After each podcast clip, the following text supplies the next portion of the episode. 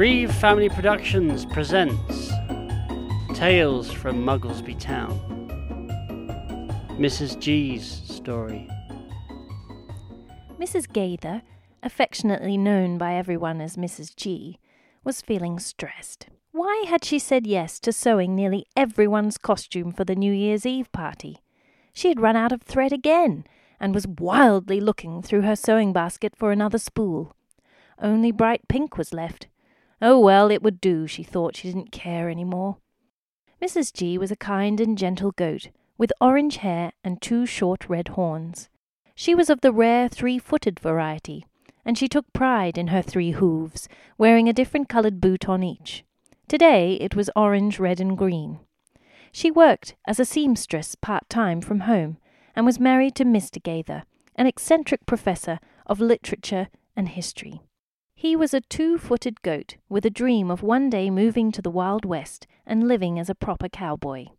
He had fallen head over his cowboy boot heels in love with Mrs. G when he had first seen her three hooves dancing a jig at the Mugglesby New Year's Eve party ten years ago. They were married soon after, and to their great joy had had a three-hooved son, Timmy, two years ago. Timmy, at that moment, was in his own world. He had found a large pile of different pieces of material on the floor, and was now happily sorting them into new piles. Mrs. G had been in such a tiz that she hadn't noticed what Timmy was up to. It suddenly dawned on her that the room was quiet, and as every mother knows, that usually means your little darling is up to mischief. No! she cried, when she had caught sight of Timmy and his handiwork. Before he knew what was happening, he was scooped up and dumped on his father's lap. Oh, I say, darling, what's all this? bleated Mr. G in surprise. He had been in the middle of planning his next lecture on Viking poetry, and had spilt his coffee all over his papers.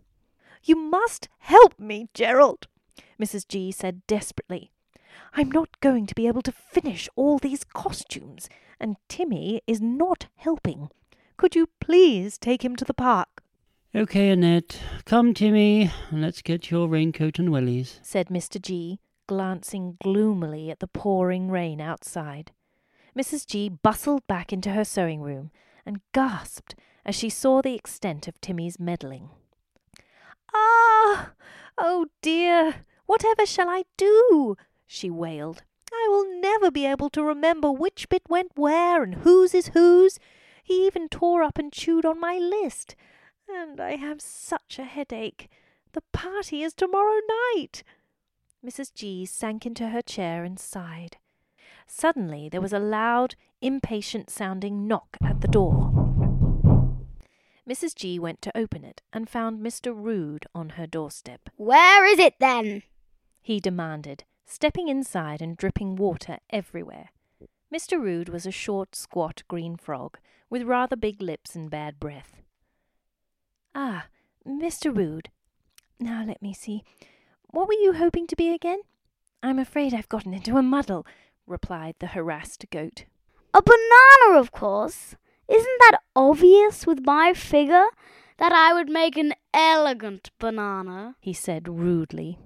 Elegant banana indeed, muttered Mrs. G under her breath.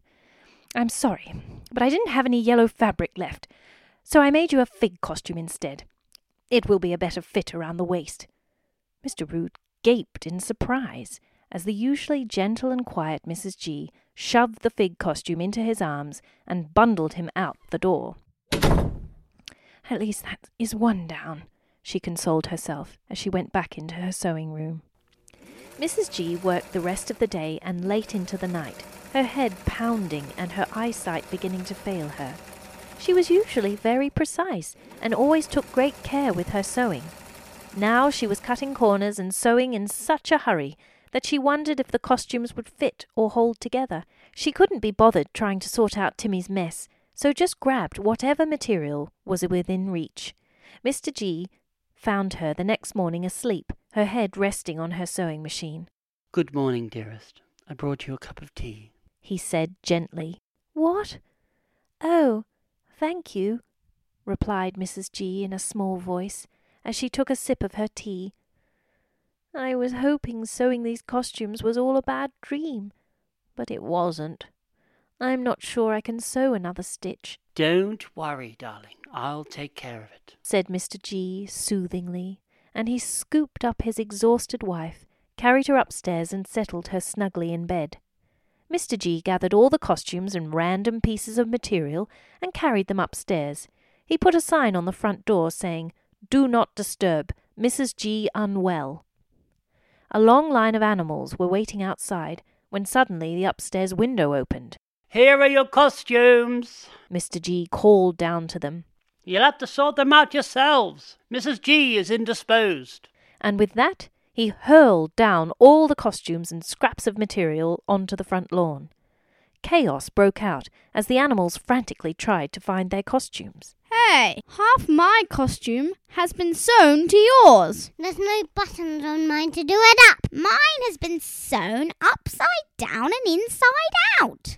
Eventually the voices died down, and there was not a single scrap of material left on the lawn. Mrs. G slept all day and woke up to Mr. G bringing in a tray with hot soup and buttered toast. How are you feeling, my darling? he asked, putting the tray on her lap. Oh, a bit groggy, but my head has stopped thumping. This soup is just what I feel like. Thank you, Gerald. Mrs. G replied with a smile. How did it go with the costumes? she asked anxiously. I haven't got a clue what was finished and what wasn't. I got in such a muddle. Well, everyone came and took them all away.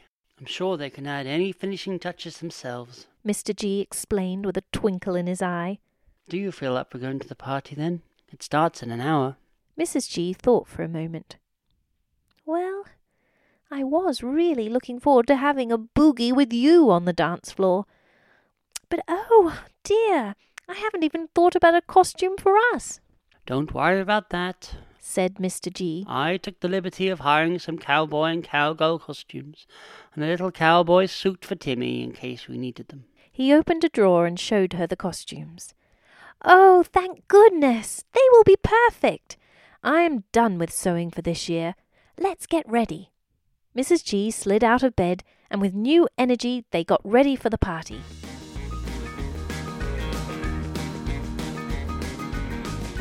They had a wonderful time. The other animals had managed to sort themselves out somehow, even if their costumes were held together with staples, sticky tape, and glue. Mr. Rood won first prize for most flattering costume. He did make a lovely fig, good enough to eat. The animals thanked Mrs. G for all her hard work and said how they had actually enjoyed making their own costumes in the end. Mrs. G smiled to herself and felt secretly pleased, knowing she had made a New Year's resolution to never again bite off more than she could chew. Written by Alexandra Robin Reed.